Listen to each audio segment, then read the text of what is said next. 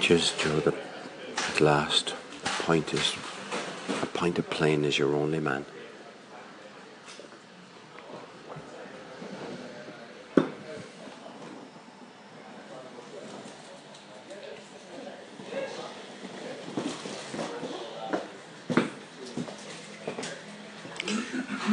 And there's a fake fire here, which is better than no fire.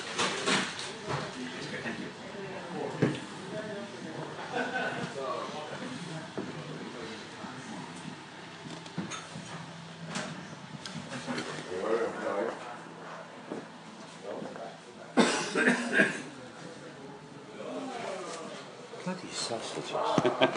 How is, it, is that the The, the, the flakes, the flakes go away. will, will, will she eat sausages? Well, you see, such a, did she want meat? Uh, do you want fish? No, no. No, what I do report, well, that's not right. The sausage and mash. What about what about ice cream and butterscotch sauce? Hot. Would you really? She hates that anyway. So that's no good. Um, yeah. So sausages with, with gravy. That kind of stuff, yeah. And when you get the gravy out the bisto, you get out the bisto. Fantastic. No need the. Are they the long sausages? Oh.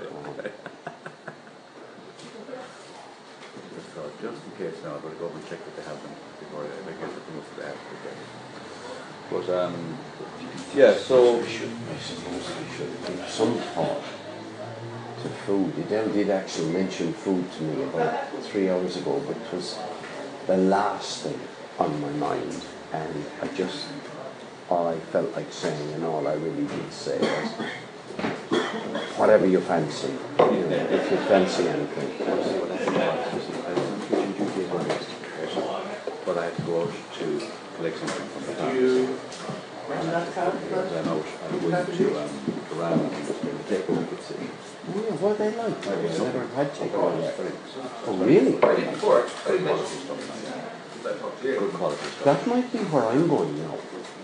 So I picked that up, you see, on the basis that I'm sure we could have to worry about that then, you know, and I thought, what's that? It's one of those, you know, the both feel the same. But Just go to a world or something, just for something, you know, light and tasty like it was. Before she then over your sleeve. Is gourmet burger on MacCurtain Street? Yeah. Oh yeah, that's that's really good mammy's food. Yeah, yeah. Really good strong burger, right? Uh, yeah, yeah. So anyway, just obviously that. Already blown my, um, yesterday evening was supposed to be my day on the so I can't turn on the second day and say, well, we can take away again this evening.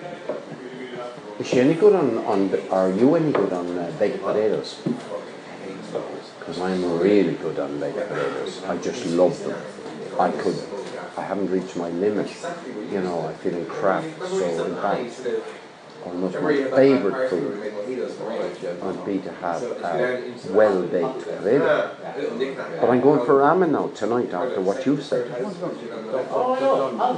the garda station, Kennedy Street there, you know, you know where it is, I've never been in there. Next in in Glanmire, the no? garden. No, no, no, no. Where's That's soba, which isn't as good. Ramen is the one, you just without thinking here now, straight down. And go on to, there where the Anderson Street garda station is. Oh yeah, the big one. Yeah. Yeah. Drive Oh, past on the right hand side, across the road. No, no, no, no, Go no. on. There is Keep one going there. anyway. Just literally, so make your way down the hill here. Mm-hmm. Go over by the city hall. Mm-hmm. See the city hall on your left now. Mm-hmm. Now the fire brigade station on your left. Oh, I know it there. Yeah. Go through straight to the traffic lights Yes. and park. Right. And then you walk 100 yards on your left hand side. That's where Ram is. I've never had food from there. Yeah. So uh, I had now yesterday. You know, we also had a chicken and cashew and I had a Thai green chicken.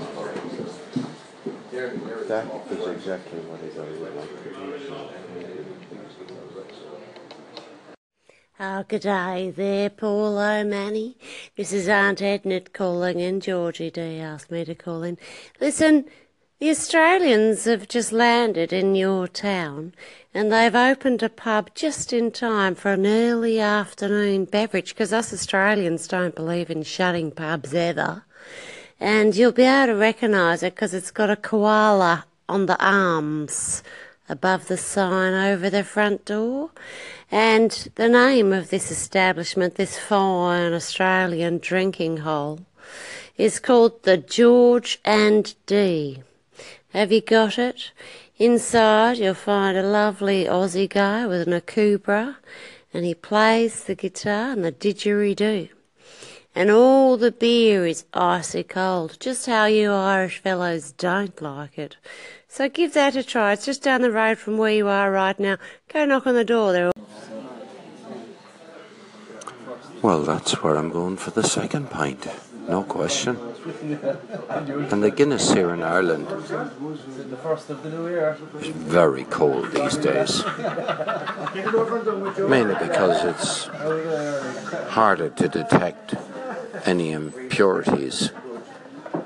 You know, they don't have to keep the pipes as clean if the uh, if the drink is really cold.